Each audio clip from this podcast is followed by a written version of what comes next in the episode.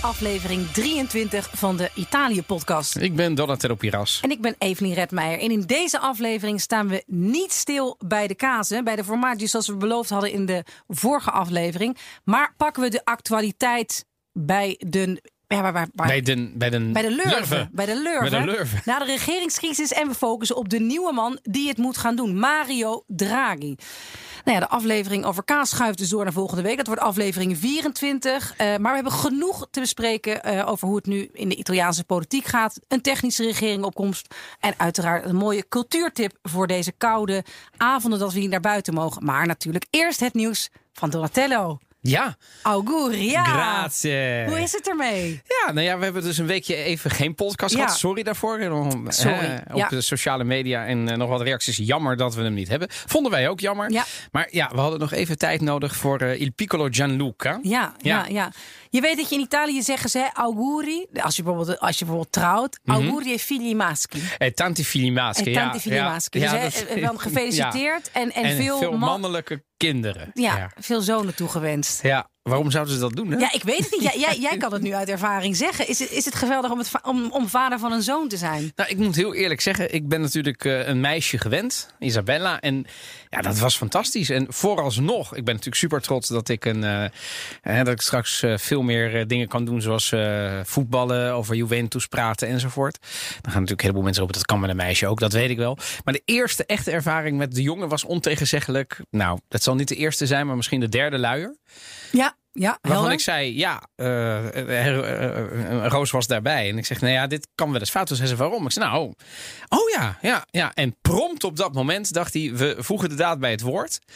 En toen ben ik ondergepiest. Je bent Dus, nu al ondergezeken nu door we zoon. eigenlijk een zoon, Ja, ja. geweldig. Ja. Maar het gaat dus allemaal goed. Het is, hij is gezond, hij Ja. slaapt goed, hij drinkt enorm. Dus Hij het heeft is een goede Italiaanse namen. Gianluca en... Gianluca, Ugo- Gianluca Valentijn Ugo. Ja, en Gianluca, dan focussen wij, focussen wij natuurlijk in de Italië-podcast op de Italiaanse naam. Gianluca, zelf bedacht, komt het ergens van? Vernoemd naar iemand? Eh, ja, het is een, poeh, hoe zo'n proces gaat. Het is, het is een samenloop van. Maar laten we het erop houden. We vonden het allebei uiteindelijk. Het is natuurlijk, eh, we beginnen eh, links met. eh, we hebben Frank, Herman. Bij, ja, Gerard. Puk. En, en dan eindigt het het hiermee. Maar nee, Gianluca vonden we allebei een hele mooie naam. Ook omdat je het uit te spreken is in zowel in het Italiaans als in het Nederlands. Roepnaam Luca. Nou, kun je geen buil aanvallen in ieder land waar je komt. Ehm, Valentijn vanwege de liefde. En Ugo is de vernoeming naar mijn vader. Want die heet Ugo. Oh, Ja. en hoe vond, wist hij dat al, dat hij vernoemd zou? Dat nee, hij dat dus... wist hij niet. Oké, Nee, hij was heel blij. Ja, zij noemt hem ook junior.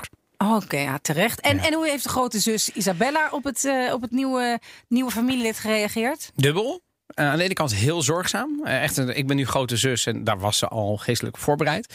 Maar er zijn ook nog wel twee eh, kleine crises in huilen en zo. Want er is nu wel minder aandacht voor de prinses. Die de afgelopen vier jaar natuurlijk de onverdeelde aandacht van papa en mama kreeg. Dat is even wennen. En dat hebben we gehoord. Ja, dan gaan we eerst natuurlijk naar het laatste nieuws. Het, wat viel ons op in de Italiaanse media? Donatello, wat is jouw...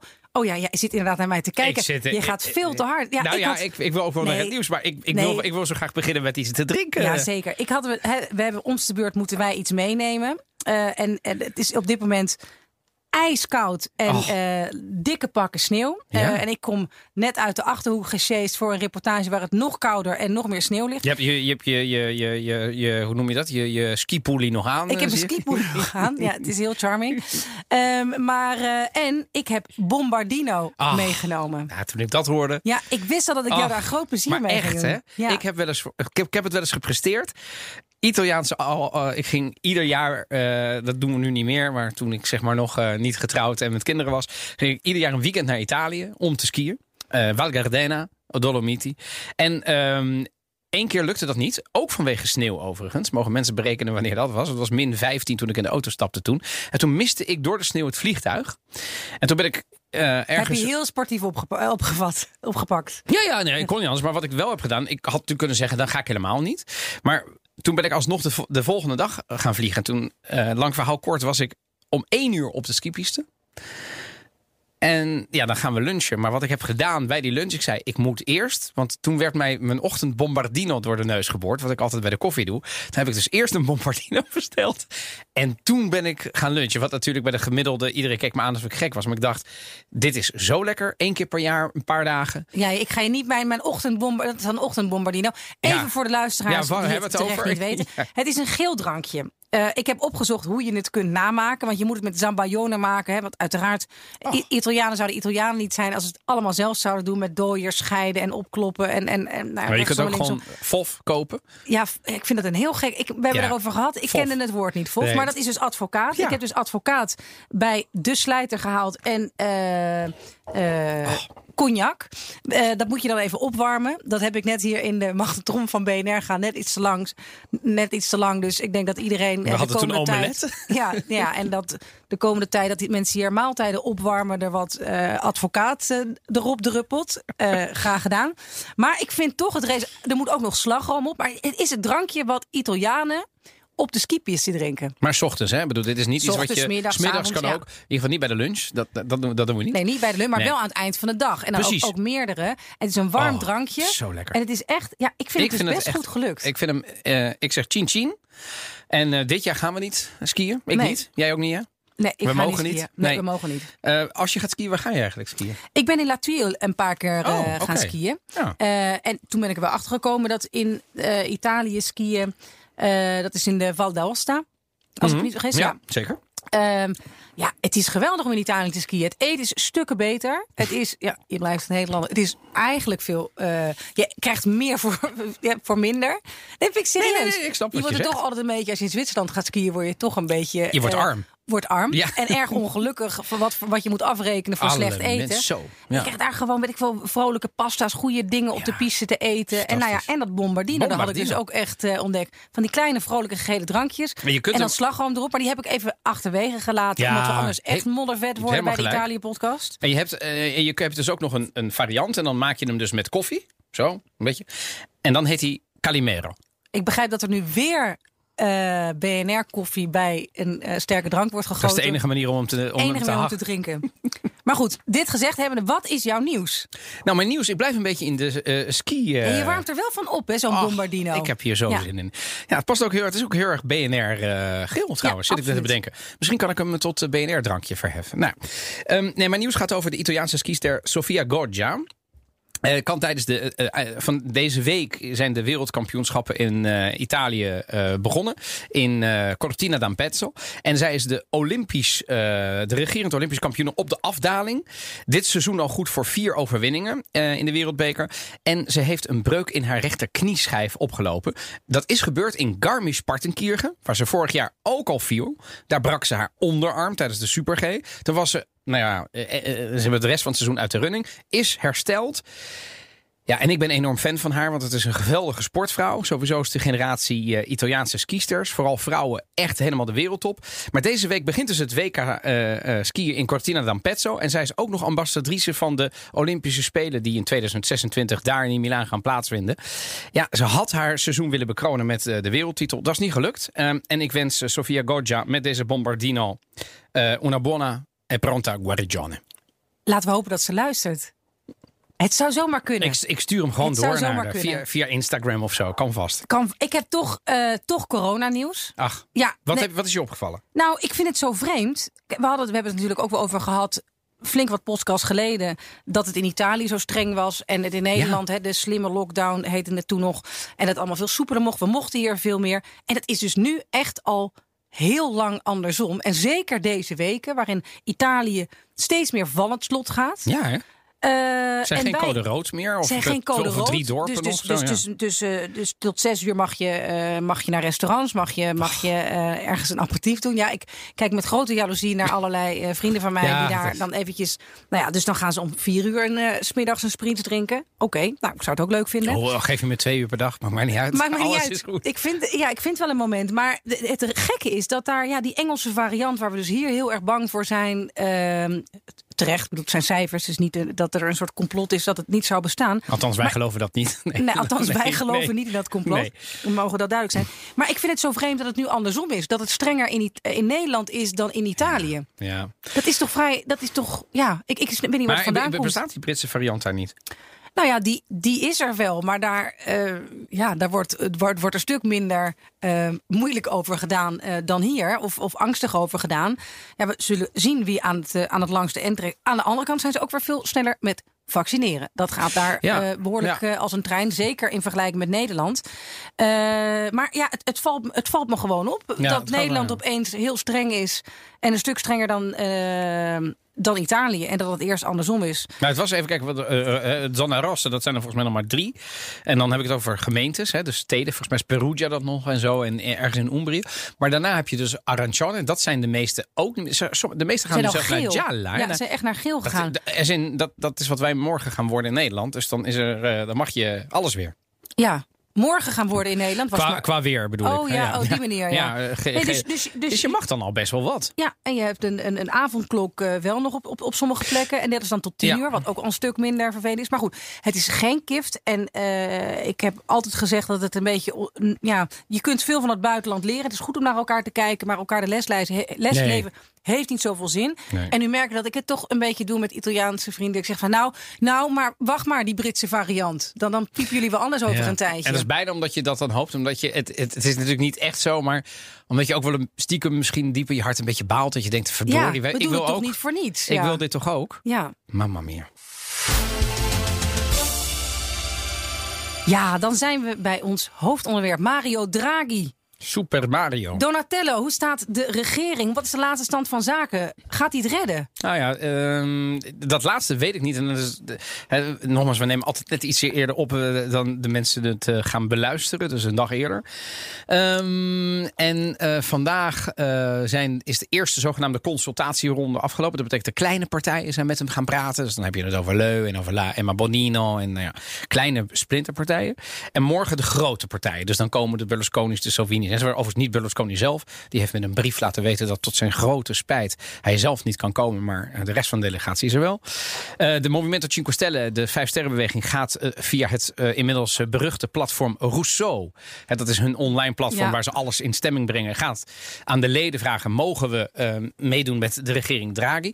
Op dit moment, en dat is best uniek, ehm, lijkt het erop dat bijna alle partijen. Dus inclusief de Lega. Dus de enige die ik weet die openlijk nee heeft gezegd is La Meloni van ja, eh, Fratelli d'Italia. En de rest heeft op dit moment of ja al gezegd. Gewoon volle steun. Of we moeten het nog even overleggen. Ja, maar niet eh, op voorhand al een nee. Nee. En dat is redelijk uniek. Dat zou namelijk betekenen dat hij niet een soort van nette meerderheid haalt. Maar Nee, dat, dat hij het- bijna ja. de absolute meerderheid haalt. Ja. Dat is ongekend voor een niet gekozen, want laten we eerlijk zijn, dat is het wel. Ja. Een niet gekozen regeringsleider. Nou, eh, hoe, zijn we hier allemaal in beland? Eh, vrij simpel in een paar zinnen. Eh, de regering Conte ehm, eh, bestaat niet meer omdat Renzi de stekker eruit heeft getrokken. Naar eigen zeggen heeft hij dat gedaan vanwege het feit dat ja, de, de zogenaamde Recovery Fund gelden niet goed zouden worden besteed. En het ging niet snel genoeg. Ging niet snel genoeg, dus hij baalde. Eh, boze tongen beweren Renzi en Conte hebben elkaar nooit gemogen. Nou, dat is inderdaad een publiek geheim, dat klopt. Eh, maar eh, vervolgens was er een lijnpoging. Conte heeft de vertrouwensstemming gered. Maar hij had het net niet genoeg. Kortom, hij redde het niet. En toen is hij teruggegaan naar Mattarella. En die heeft niet lang geaarzeld. Die heeft gezegd, verkiezingen gaan we sowieso niet doen. Ik ga gewoon iemand nieuws. En daar kwam Super Mario. Super Mario. The ECB is ready to do whatever it takes to preserve the euro. And believe me, it will be enough. Dit zijn woorden. Mario Draghi als voorzitter van de Europese Centrale Bank op het hoogtepunt van de eurocrisis. Legendarische woorden, hè? Die zei echt, de, ik denk serieus dat whatever it takes gaat de geschiedenis in. Dat wordt een soort what, I have a dream. Of, eh, het, het heeft namelijk echt de rust ge- eh, weer teruggebracht op de markten. Ja. Investeerders geloofden weer eh, in de euro. Eh, de markten kalmeerden. En dat wa- was dus echt met die woorden whatever it takes. De ECB kan binnen haar mandaat doen whatever it takes. Wat, het- wat er ook voor nodig is om de euro te redden. En believe me, nog onderstrepend, het zal genoeg zijn. Ja. En Ja, ja, Hij heeft de euro hiermee gered. hij heeft de euro hiermee gered en zal, zal hij ook de in zijn functie ingaan. als voorzitter van de ECB. maar- Zeker. Maar, toch. Eh, en dat heeft hij natuurlijk. Ik bedoel, hij was wel eh, eh, een boegbeeld van die ECB. Het was niet een. Ondanks het feit dat ik vind dat het een relatief. En misschien komen we daar straks nog over te spreken. Qua. be- het is een beetje bescheiden man. Het is niet iemand. Het is geen Berlusconi, laten we Nee. eerlijk zijn. Maar, maar op het moment dat hij persconferenties moest geven. en moest zeggen hoe het zat. wist hij altijd heel duidelijk te zijn. Ja, en het is een. eh, ja, het, het schijnt een geniale man te zijn. Hij heeft een, een eh, indrukwekkend eh, Ja. cv. Eerst binnen Italië en toen vervolgens bij de ECB. Waar hij ook nog eens de geschiedenisboeken bij- bij in zal gaan. Met het redden van de euro. En dat is denk ik niet eens overdreven. En ik vind dat ook toch altijd wel weer goed dat zo'n moment. Hè, we hebben dan de Salvini's hier langskomen. Luigi Di Maio's. Hè, de Vijf Sterrenbeweging die toch een nou ja, lading op zijn zachtst gezegd twijfelachtige kwaliteit politici heeft eh, voortgebracht en op ministerposten heeft gezet. En dan vergeet je bijna dat Italië ook mensen als Mario Draghi heeft. Ja. Waar gewoon, ja, de, ja die, een man met zoveel visie, geopolitieke eh, inzichten, met zoveel kennis. Dat Italië ook wel trots mag zijn dat er zo iemand nu op die plek kan komen. En eh, ja, je gaat toch niet zeggen dat je een regering van Mario Draghi niet steunt? Even heel plat gezegd. Ja, ik snap ja, ook wel weer Maar dat, Salvini, dat van? Salvini tot een deel van de Vijf Sterrenbeweging zegt... ja, ja, laten we het dan maar... eh, Maar het is natuurlijk ook politiek. Want Salvini zou natuurlijk makkelijk kunnen zeggen... hij weet als er nu verkiezingen zouden worden gehouden... en we mogen de peilingen geloven... zou hij er als de grootste partij uitkomen. Mhm. Dus je zou kunnen zeggen... ik laat het er gewoon op aankomen. Ik ga oppositie voeren en als dan dat kabinet valt. Maar zelfs hij, omdat het denk ik... nou ja, wat jij zegt... omdat het Mario Draghi is... Precies. omdat hij zo'n partijoverstijgende statuur heeft binnen... en vooral buiten Italië ook... Ja. Je komt niet aan Mario Draghi. En dat is, dat is, dat is de naam die. Ja, en als hij dan zijn intrede gaat doen in de politiek, ja, dan gaan we wel met hem meedoen. Ja. Omdat ze allemaal instinctief, denk ik, wel aanvoelen. Dit is niet het moment om tegen hem nu te zeggen: we gaan jou niet steunen. En dat is wel erg interessant. Als je kijkt naar Mario Draghi. ehm, eh, ik, ik, ik trek dan een parallel. Want jij triggerde mij door te zeggen. eh, we vergeten bijna dat eh, Italië ook dit soort mensen heeft voortgebracht. Ik herinner me een keer dat ik een. Ik weet niet of het met het oog op morgen was, maar in ieder geval ergens was. eh, in de media om, als Italië-duider om iets te vertellen over. ehm, eh, zeg maar de type. Volgens mij ging het toen over Mario Monti.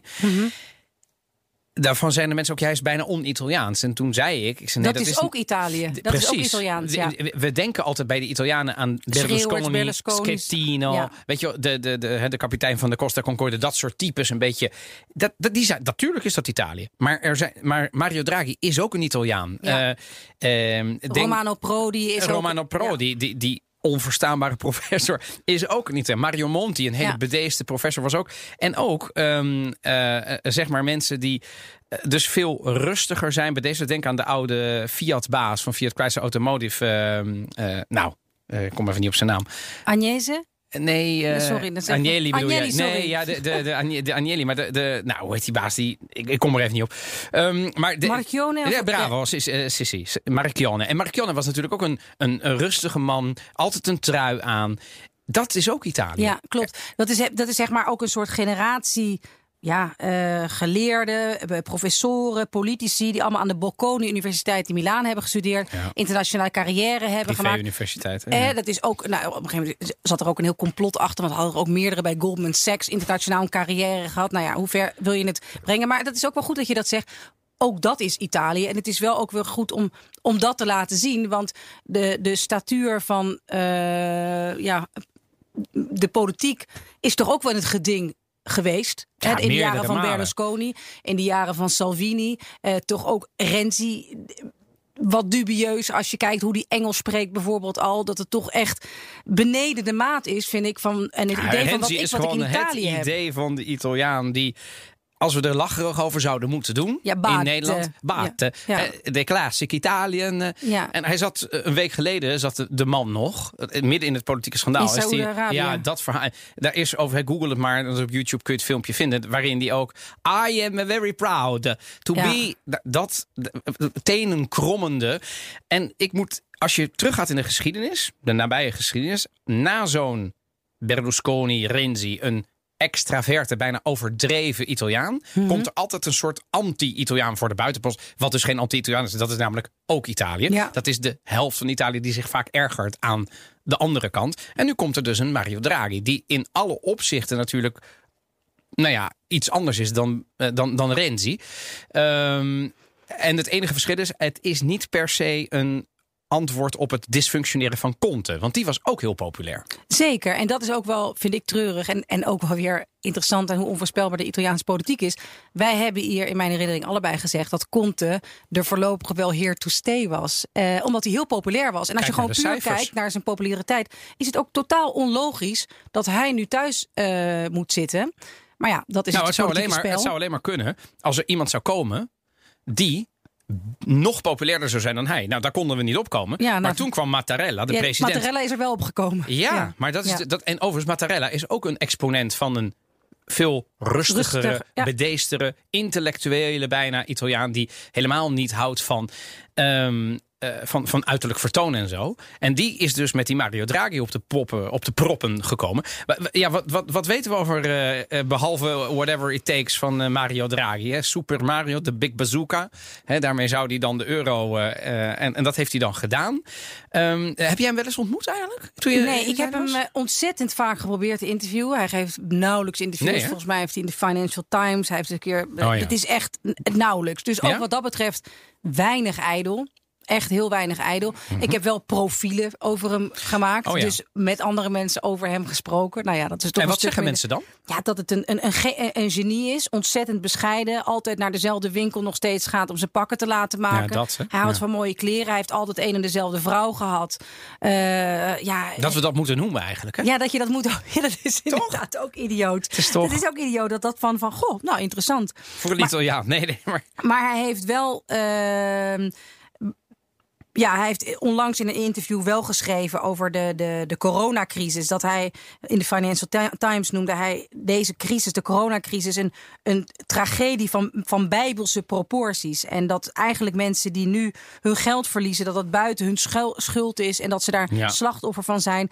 En het verschil, we komen straks toch vast nog wel even over te spreken over dat er weer een technische regering is. Ja. Kijk, er moet bezuinigd worden, er moet hervormd worden. Maar eh, Draghi heeft vooral een hele grote zak geld.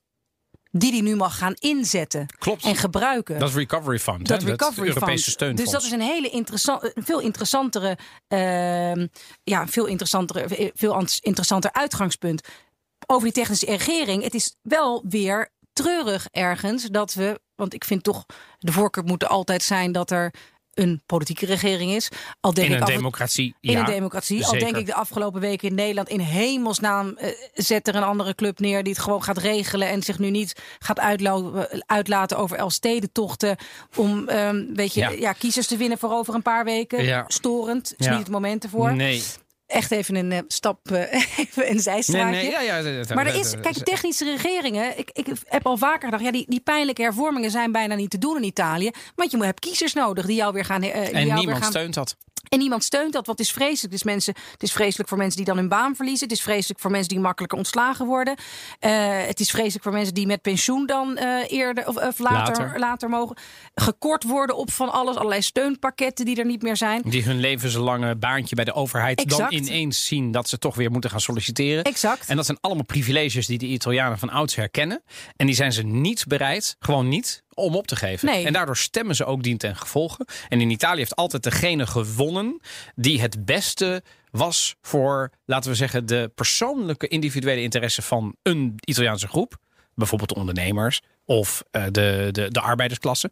Maar nooit in het bredere belang van Italië als, als land. Dus dat toont wel aan dat de, als jij als gekozen politicus in Italië je verkiezingsbelofte waar zou maken, waar het de slechte belofte betreft, hè, dus niet de belastingverlaging, maar de verhoging, dan red je het niet, want dan, dan word je of eerder afgezet. Hè, dat, dat kunnen ze in Italië ook heel goed. Dan Ja. trekken ze de stekker eruit. Je coalitiegenoten voelen dat dan aan. Ehm, of eh, je wordt gewoon niet meer herkozen. Dus dan is de continuïteit er niet in. Eigenlijk, als we terug gaan kijken, zijn alle mensen die strenge hervormingen hebben doorgemaakt. En Italië vind ik, dat is een mening, zeg ik even tegen de mensen van de Italië-podcast. Ehm, eh, dat, is, een- dat is mijn persoonlijke mening. Maar mijn constatering is dat de echte hervormingen zijn er weinig van. En degene die zijn doorgevoerd, zijn door technocraten doorgevoerd. Klopt. Door de Monties Ja. en door de, de, de- hè, door de mensen die er zijn neergezet. En Berlusconi had altijd heel veel beloftes. Dat gold overigens ook voor eh, Prodi, Letta, Renzi.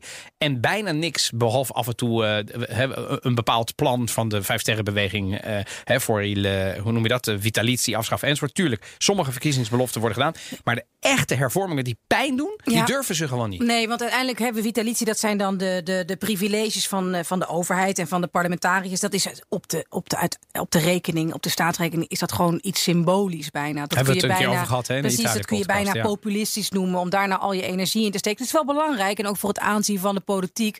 Maar dat is niet wat nou heel veel op gaat leveren voor de schatkist. Ehm, de meeste Italianen denk ik, hebben niet een hele positieve herinnering aan de regering Monti, die er in, 2000, nove- in november 2011 kwam. Nadat premier Berlusconi het vertrouwen van de financiële markten, let wel, Ja. was kwijtgeraakt. Ja. Uiteindelijk is hij gewoon, heeft hij plaats gemaakt, omdat het gewoon echt niet meer ging. Lo En dat- spread, weet je nog? spread, is de, die- de, de, waar ze dan in Italië nog nachtmerries van hebben. Het verschil in, in, in, in, in Lange de lange leningen. leningen. tussen Duitsland en Italië. Dat liep zo op dat de Italiaanse televisiejournaals, weet ik nog, iedere ochtend over de openden. spread. En het grappige is, ik zag dat altijd. En ja, daar ging het hier, hier een stuk minder over. Maar dat werd op een gegeven moment ja, bijna iets episch. Maar die Monti, dat was toen ook een heel gewaardeerd iemand. Een oud eurocommissaris. Met een zakenkabinet van geweldige, veel. Bocconi Ja, eh, en komen we weer. Ja. Komen ze weer. Ze hebben financieel enigszins orde op zaken gesteld. Maar aan de andere kant eh, heeft Monti toen toch te hoog in zijn bol gekregen. Die dacht van, hé, maar dit is leuk, premier zijn. Eh, ik, eh, ik wil nu ook politicus worden. En die ging toen in, in allerlei rare talkshows zitten met hondjes op zijn schoot. En die wilde toen gekozen En dat kan die dan weer niet, hè? Nee, en dat kan hij niet. En dat moet je ook niet willen. Maar Nee. ja, we gaan ik dus... weet overigens nog dat in die tijd van Monty, ehm, eh, eh, overigens de, de ook oud-Italië-correspondent Andrea Vrede heeft daar nog een mooi boek over Ja. uitgebracht. over Super Ma- Mario. Super, ja, over Mario Monti, leuk boek. En ik weet nog dat toen Mario Monti, ehm, wat ik vanuit het buitenlands perspectief, laat ik daar ook eerlijk over zijn, kijkend naar Italië vanuit een Europees perspectief, misschien ook wel met een Nederlands oog. En we dachten, eh, laten we bijvoorbeeld iets doen aan belastingontwijking. Nou, dat vinden we heel normaal in Nederland, dat we iets doen aan belastingontwijking. Italianen vinden dat ook. Laten we zeggen, totdat je de daad bij het woord voegt. Ja, totdat je op een gegeven moment zegt... Totdat je de meer- supermarkt Ja, dat- gaat gijzelen een dag lang Ja. door de Fiat, hè, door de Guardia di Finanza. En dan erachter komt dat ze eh, de helft zwart verkeer doen. En dan het hele land, dat heeft Monti gedaan, hè, dwingt om gewoon eh, bonnetjes. En Ja. om, om gewoon, je, je mocht, eigenlijk moest, moest alles giraal. Ja. eh, om ervoor te zorgen dat eh, zo min mogelijk mensen nog gartaal, oftewel met, met, met, met Cash. cash. betaalden. Nou, hij heeft daar, vind ik, best een goede zet in de goede richting gedaan. Als je dat de goede richting vindt. Ik ken genoeg kennissen, vrienden van mij in Italië, die bijvoorbeeld een supermarkt-eigenaar zijn, die die man haten Ja, iedere dag op Facebook een rant tegen die man. Want ja, hij deed, hij pakte de kleine ondernemer. Dus hij moest als de sodemieter weg. Ekitia mai, ekitia mai eletto. Weet je wel, wie heeft nou ooit jou gekozen? Dus de, de, de, de woede bij een deel van de Italianen over Monti, die zat diep hoor. Ja, eh, toch denk ik wel dat eh, Mario Monti niet de statuur heeft die Draghi nu heeft. Het niet het moment is op dit moment dat er en naast een hele financiële crisis nu ook een soort, een, soort een, een, een sanitaire crisis is, Alle een mensen. epidemie is eh, de, de- die te bestrijden is. Dat ze er ook wel klaar mee zijn met wat zich de afgelopen paar jaar zich in, hè, met uitzondering eh, van Conte en nog een paar ministers. Maar het is wel gewoon, het is gewoon best wel chaos geweest. Met een Salvini die eigenlijk constant op campagne was, die toen weer de regering wilde laten klappen, die toen een doorstart maakte. Met ministers die eigenlijk er prat op gingen dat ze nog nooit in, in de politiek hadden gewerkt, dat ze niets Dat was wisten een van het- voordeel hoor. ja, Nou, dat ze niets van het ministerie wisten waar ze aan het werk gingen. Ja, ik denk ook dat veel Italianen op dit moment snakken naar een, een, een groep mensen die er wel wat van weet. En vandaag of eh, deze week op de, op, de, op de cover van de L'Espresso, eh, de bijlage van de Repubblica tegenwoordig, wordt het een Mission Impossible genoemd van Mario Draghi. Dat hij gekozen is om eigenlijk nou ja, een gigantische sanitaire crisis, een economische crisis en een sociale crisis eh, het hoofd te bieden. En een politieke crisis. En dat hij dus eigenlijk op de, de, nou ja, de, de, de, de smeulende eh, resten van een intera classe dirigente, dus van een hele Nee, nee, politieke ja. klasse, Oh, ja. eh, moet hij het opnieuw gaan doen. En zeggen daarbij, wat ook een beetje dreigend is, het is een operatie waar eigenlijk geen tweede kans voor is. Dus het is een soort nu of nooit. Nou, eh, blijven natuurlijk journalisten. Af Ja, en toe ja. mogen ze wat overdrijven. Maar ik denk wel dat het, een, dat het zo'n belangrijk moment is in Italië om nu echt te gaan hervormen. Want naast dat dat moet en dat heel Europa meekijkt, hebben ze dus nu ook geld te investeren om voor het eerst iets te kunnen doen daarnaast. Ja, Dus het kan ja. twee kanten op. Er kan eindelijk iets veranderd worden eh, onder leiding van het grootste geopolitieke eh, financiële genie dat er op dit moment is. Met iemand die, eh, nou ja, waar we het net al over hadden, een gigantische meerderheid zoals het er nu uitziet in het parlement achter ze krijgen. Dus dat er ook in alle krochten van Italië op een enkele uitzondering na deze man en zijn regering gaan steunen. Het enige waar ik bang voor ben, is of het een compromis wordt. Of het niet toch ook een deels politieke regering wordt. Waarin sommige, nou ja, de partijen die er nog niet uit zijn, zeggen ja. Maar ik vind het wel belangrijk dat wij dan die krijgen. Maar is dat niet juist, dat is interessant Ja. dat je dat zegt. Eh, ik denk, eh mijn voorspelling nu zou zijn, eind van deze week zit hij er als premier. Draghi. Ja, Dat, Dat vind denk ik wel. raar Dat denk ik klinken. Hè, Premier Draghi vind ik premier ook nog- Draghi. Ja. Maar goed, hij zit er. En, eh, en ik denk dat ehm, de meeste... Dat, dat je als politieke partij... Stel dat je bent een Lega of dat je dan ook zou moeten willen... dat het deels politiek gedragen is. En kortom, ik ja, maar je denk... kunt het toch met het parlement dragen. Als er dan weer mensen zitten, de poppetjes zitten van die partijen. Nou, niet alleen, nee, ja, eens. Alleen ik denk, je, ik denk dat je ook. ehm, ik weet het niet hoor, maar.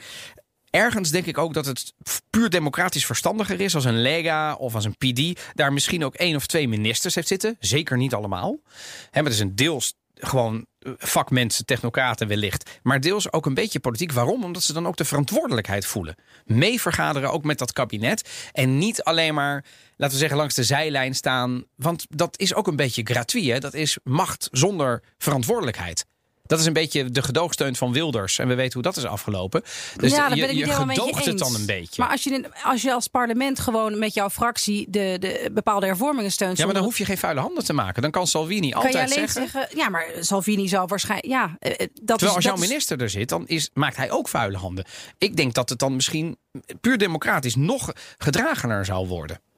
Maar ja, Ja. Ik, nogmaals, het is een puur Ik politieke... denk, ik zou als ik Mario Draghi was, gewoon die hele politieke klasse Mario Draghi. achter eh, echt ergens in een kast stoppen en, eh, en, en zelf een groepje mensen uitkiezen. Maar ik vind het wel goed nieuws eh, voor Italië. Ik denk dat ik als correspondent, zeker van RTL Z, denk ik al 50 keer de vraag krijg. Maar denk je dat dan nu Italië gaat hervormen? Ja, als je het me nu weer zou vragen, zou Ik ik ook. denken. Het is niet te doen dit. Ik weet het maar, niet. Maar, maar Ik denk bij niet. Draghi zou het dan Ja. nu... Het moet, want hij heeft, ah, wat jij zei, die zak met geld, Ja. de recovery fund. En dat gaat over miljoenen, honderden miljoenen. En 2 miljard. Of, eh, Miljarden, miljarden ja. En, en hij heeft ook al een beetje vandaag laten doorschemeren wat hij wil. Hij wil eh, eh, hervorming van de scholen. Hij wil eh, hervorming van de economie. Dus hij, concreet in de scholen heeft hij bijvoorbeeld gezegd... we moeten mensen gaan aannemen weer op die scholen om die weer te bemannen. Nou, zo concreet heb ik Draghi over de Italiaanse politiek nog nooit No, gehoord. nee. Kortom, hij is zich echt aan het warmlopen. Benvenuto Presidente. Dire che ci siamo sbagliati non si può fare. Il suo gradimento è sceso al 25%. Ja, Wat hebben we nou voor moois in de cultuurtip? We hebben een cultuurtip die al een paar jaar oud is. Op Netflix staat. En eigenlijk perfect in dit thema past. Het is namelijk eh, de eh, comedie Benvenuto Presidente. En het is een, eigenlijk wel een beetje een typische Italiaanse comedy. Dus ik zeg niet dat het eh, de dikke en de dunne poep- en plasgrappen is. Maar het is niet heel hoogstaand, subtiel. eh, nou ja, Nou, on- nee. is het onderbroekenlol? Beetje wel. Maar Ja? het is toch ook wel weer leuk om naar te kijken. Oh, ja. in, in, in, in, in fijn decors. En het is toch ook wel lollig. Ook de hele waar het over gaat is. Maar waar, dat- hoe heet hij? eh, Benvenuto president. Benvenuto president. en Dat is het een gaat- politiek dus. Ja, het gaat dus. eh, welkom president dus. En het gaat over. Eh ruziende politici. Daarom is het zo. eh, daarom is het gewoon zo. zo Zo'n goed moment nu. En op een gegeven moment moeten zij dus papiertjes invullen. wie zij de nieuwe president der Repubblica willen maken. Dus eigenlijk de president, wat nu Mattarella, is. Mattarella, ja. Dus En is zij in een soort, in een soort ja, protest, frustratie, pesterij schrijven zij dus met een best wel grote groep Giuseppe eh, Garibaldi op. De, de, de vader van de Italiaanse eenwording. Exact. Die al eh, Die best wel lang dood is. dood is. Ja, ergens op eh, Corsica. En ja. dan komen ze toch op een gegeven moment achter dat volgens het staatsrecht, ja, dat het toch echt nu een Giuseppe Garibaldi de nieuwe president wordt. En ze vinden dus nog iemand die leeft en die eh, de goede leeftijd heeft en eventueel zou kunnen kopen. En, Oh, ja, en dat is een of andere vent die ze uit, uit een dorp trekken en, en geen idee heeft wat hij aan het doen is. En die ziet eruit als Garibaldi met dat haar. Zo. Zie Nee, nee, voor nee? Oh, ja. nee maar het gaat er dus om dat hij dan op, het, op hem op zijn eigen manier doet en heel dicht bij het volk staat en het allemaal heel simpel maakt en het dus eigenlijk wel een bepaalde charme heeft. Ah. En eh, het is eigenlijk een vrolijke film en het hoeft ook niet altijd, we hoeven niet altijd de achterwijken van Na- eh, Napels in, toch? No, met viswijven en zo. Hè? Ja. Met ziscijfen. Nee, dus eh, ja, en ik moet toch wel zeggen, Ja? het was jouw tip van, denk ik, een paar weken geleden, Sanpa. Oh ja, San Patrignano. Ja, ik heb hem die docu. echt zo. Heb je, hè? heb je hem al afgekeken? Ik heb, nog niet, ik heb nog twee te goed. Ja, is ik heb, echt- Als jullie, als jullie nog niet, wat natuurlijk echt schandalig zouden zijn als mensen onze adviezen niet zouden opvolgen. nou, ik Maar denk dat heel veel zijn- mensen dat nog niet hebben gedaan. Maar het is echt de moeite waard. Het Ja, is de Bizar, hè? Ja, ik, ik bedoel niet te veel spoilers, maar verandert het? Bedoel, zijn die laatste afleveringen Ja. net zo hot als die eerste twee? Ja, het gaat maar door. Mensen die Wild Wild Country hebben gezien, het gaat over die secte uit eh, de jaren 70 en 80. Ja. Eh, daar lijkt het op. Gewoon hoe het gemaakt is met de mensen van toen die erbij waren. Met mooie oude beelden. Met steeds weer een. Knap gemaakt, een- vind ik. Ja, het is geweldig Toch? gemaakt. Ja. Ja. Ja, ja, het is de eerste documentaire serie uit Italië op Netflix. Ja. En het smaakt naar meer. En ja, het is, eh, je hoeft niet eens echt geïnteresseerd te zijn in de Nee. ja, Italiaanse recente geschiedenis. Ik heb met iemand gekeken die dat niet per definitie interesseert. En eh, die heeft hem ook met veel plezier gekeken. Dus naast eh president Benvenuto Presidente ook nog, toch nog even een inhoudelijke touch. Ja, heel goed. Sampa, als je hem nog niet gezien hebt. Ik had hem namelijk nog niet helemaal gezien toen jij hem aan, aan, aan had bevolen hier vorige keer. Echt, ik vond hem geweldig. En dit is alweer de laatste... eh, ja, het laatste onderwerp van Ja. aflevering 23. Zijn ja. we weer, ja. Nou, wat gaan we doen? En we gaan natuurlijk afwachten de komende dagen. Hè. Pin ons er niet op vast, maar dit is onze voorspelling. Eind van de week zit hij er. Draghi, premier. Premier. En wat gaan we volgende keer doen? Nou ja, dan gaat het eindelijk, eindelijk, Eindelijk. gebeuren. Over kaas hebben, Italiaanse kaas, verborgen geheimen. Eh, hoe doet de Italiaanse kaas het eigenlijk internationaal? Dus we maken denk ik eventjes een kleine vergelijking met Frankrijk. Altijd eng, maar we gaan het wel doen. Nederland ook? Eh, nou, dat kunnen we best wel even doen. Ja. We, we, we doen de top 10 van de luisteraars. En we gaan zelf proeven. Oh, godzijdank. Ik heb er ontzettend veel zin in. Dat is dus de volgende keer. Wil je nog meer afleveringen van de Italië-podcast luisteren? Je vindt ons in de BNR-app of je favoriete podcastplayer. Bedankt voor het luisteren en tot de volgende. Ciao, ciao. Ciao.